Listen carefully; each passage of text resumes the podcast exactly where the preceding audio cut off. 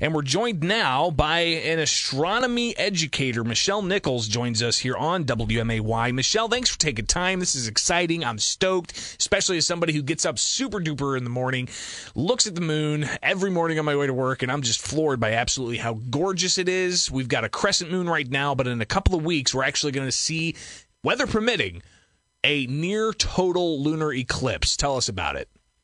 Yeah, so um, a lunar eclipse happens when the moon passes through the shadow cast by the Earth into space.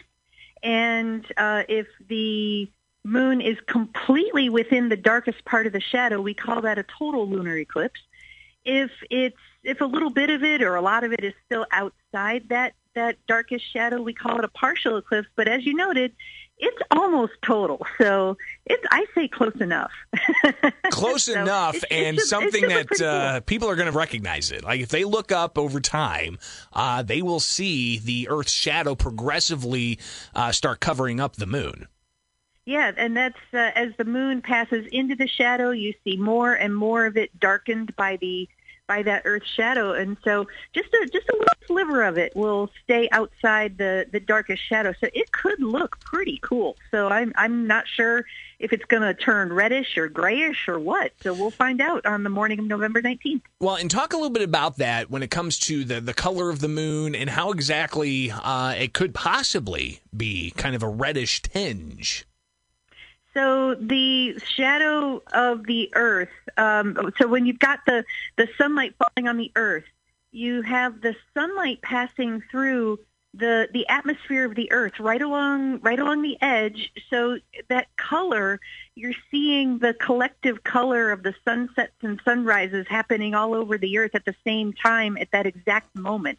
Um, and so the color can can differ depending on how dusty the Earth's atmosphere is at that moment, how cloudy, how clear. So uh, we kind of don't know till we get it uh, as to what color it's going to be. well, yeah, I, I, think that's another reason why people should uh, maybe alter their sleep schedules just a little bit. Uh, for myself, I know uh, the morning of uh, November 19th, I'm actually going to set my alarm just a few hours earlier than I typically do because uh, it goes off at 3 o'clock. So I'm going to try to actually go to bed a little earlier that night uh, before so I can get up and actually see some of the progression here because it's not something, Michelle, that's just going to happen in an instant and then it's going to be done. This happens over the series of several hours. Correct. Yep. A lunar eclipse usually takes a few hours. No special equipment needed to see it, just your eyes. Um, the, the, the part when the moon starts to pass into the darkest part of the shadow is at 1.18 a.m. Yes, that is 1.18 a.m. Central Standard Time on November 19th, so, so just after midnight. And the maximum uh, time of eclipse when it's uh, as, as far as it's going to get into the shadow is at 3.02 a.m and then that partial eclipse ends at 4:47 a.m. And what you'll see is you want to look toward the southwest. Uh, the full moon will uh, get lower and lower in the sky as this happens. So central Illinois is just a perfect location to see all of that. Not a lot of not a lot of uh, uh, buildings and trees around. If you go out into the farmlands, um, it should look spectacular out there. Yeah, and uh, the light pollution's pretty low here in central Illinois. So, uh, weather permitting, weather permit. I hope we don't have overcast. I hope we don't have a cloudy night, uh, and it's just crystal clear as it was this morning. I looked out the, I saw the the the Little Dipper. Uh, I saw all kinds of stars and that crescent moon this morning. It was just gorgeous. So I'm hoping that the morning of November 19th, when I do get up, I can check out that uh, that partial lunar eclipse. We're joined uh, this morning by Michelle Nichols. She's an author, an astronomer, educator, uh, talking about the partial lunar eclipse that's coming up. Now, of course, the Adler Planetarium they have events events up in the Chicagoland area. Uh, but I would imagine uh, this, of course, is something that uh, a lot of other planetariums or uh, similar types of outposts with uh, strong magnifying and telescopes, they, they may be able to to kind of guide people along with this. and and if you could, Michelle, tell us. I mean. how do you guys know the exact time that this is going to happen? right? I mean, that, right. Uh, for all of us out here, the lay people walking around, just you know, uh, looking at the stars, like, oh wow, that's really neat. I, how do you guys do this?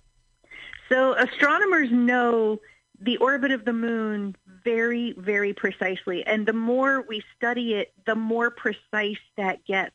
Um, we have calculations. The U.S. Naval Observatory um, has a, a book that I, I think it's still online. You can get the table of solar and lunar eclipses for 5,000 years into the future. What? And I, and I guarantee that once you get 5,000 years into the future, they'll just be off by a little bit. That's I mean, incredible. It, meaning meaning not different days, probably just by a few seconds.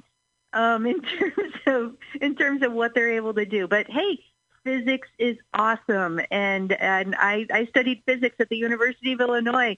Physics is awesome, and we can we can calculate this stuff pretty far out. And it's not just the moon; uh, it's all of the celestial bodies out there.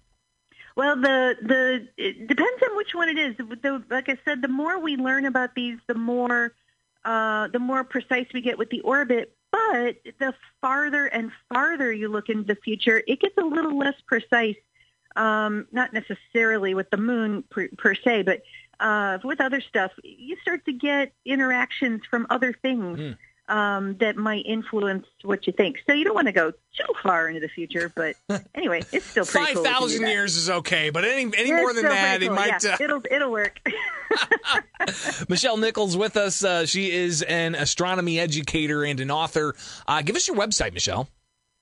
Um, my website is uh, www.astroeducator.com, but I want to give you the Adler Planetarium's website, www.adlerplanetarium.org, um, especially because we're going to be on live during the lunar eclipse uh, with our Sky Observers Hangout show. Um, and uh, go to our YouTube channel, and you'll see us starting at about 1.30 in the morning on uh, on November 19th. Join us live online. It'll be a lot of fun. And what's great about that versus just uh, going out in a cornfield somewhere and looking into the sky is you've got the experts there uh, to kind of explain uh, the trajectory, what's happening, maybe some of the the tinge of the shadow, how that's casting upon the moon, and you really get those experts to, to boil it down for the layperson out there who uh, is is looking into the sky in wonderment uh, as to uh, what's going on there in the night sky. So uh, definitely. Yep, that's exactly right. So, uh, if you could uh, tell us, uh, you know, we've got, uh, of course, uh, astrology, astronomy, uh, and how this is all played out through human history. When when the ancients looked at these skies and saw these things, was the the knowledge of such events guarded? Was it like something that you know the elites only knew about, and and how much has that changed since now? Now we've got it just streaming on YouTube with experts talking Yeah. about it. It depends on which culture you're talking about. And so, for for example, uh, the the ancient Greeks, two thousand years ago, they knew the Earth was round due to the the the curve of the shadow cast by the Earth during a lunar eclipse. That I mean, that's something. You know, all that you you hear kids' tales of. Oh, Columbus knew the Earth was round, but everybody else thought it was flat. No, they didn't. They they knew the Earth was round, but the Greeks knew the Earth was round, and because they could see this. But there's a there's a uh, um, uh, a, a Middle Eastern uh, culture and uh, kind of that, that that Babylonian type region of the world, uh, even farther back, that the visibility of a lunar eclipse plus whether or not Jupiter was visible in the sky foretold whether you needed to take extra precautions because maybe maybe bad things were about to happen to the king. Right. So there were there were it depended on where you were talking about, but yeah, lots of people looked up and ascribed meaning to what they saw. Pretty incredible. Uh, of course, uh, put it on your calendar. The early morning hours of Friday, November 19th. Look into the night sky between the hours of 1.30 and about 4.50. You'll be able to see a partial lunar eclipse where the Earth's shadow is going to cast over, what, like 97% of the moon? That's about right. Yep. Wow.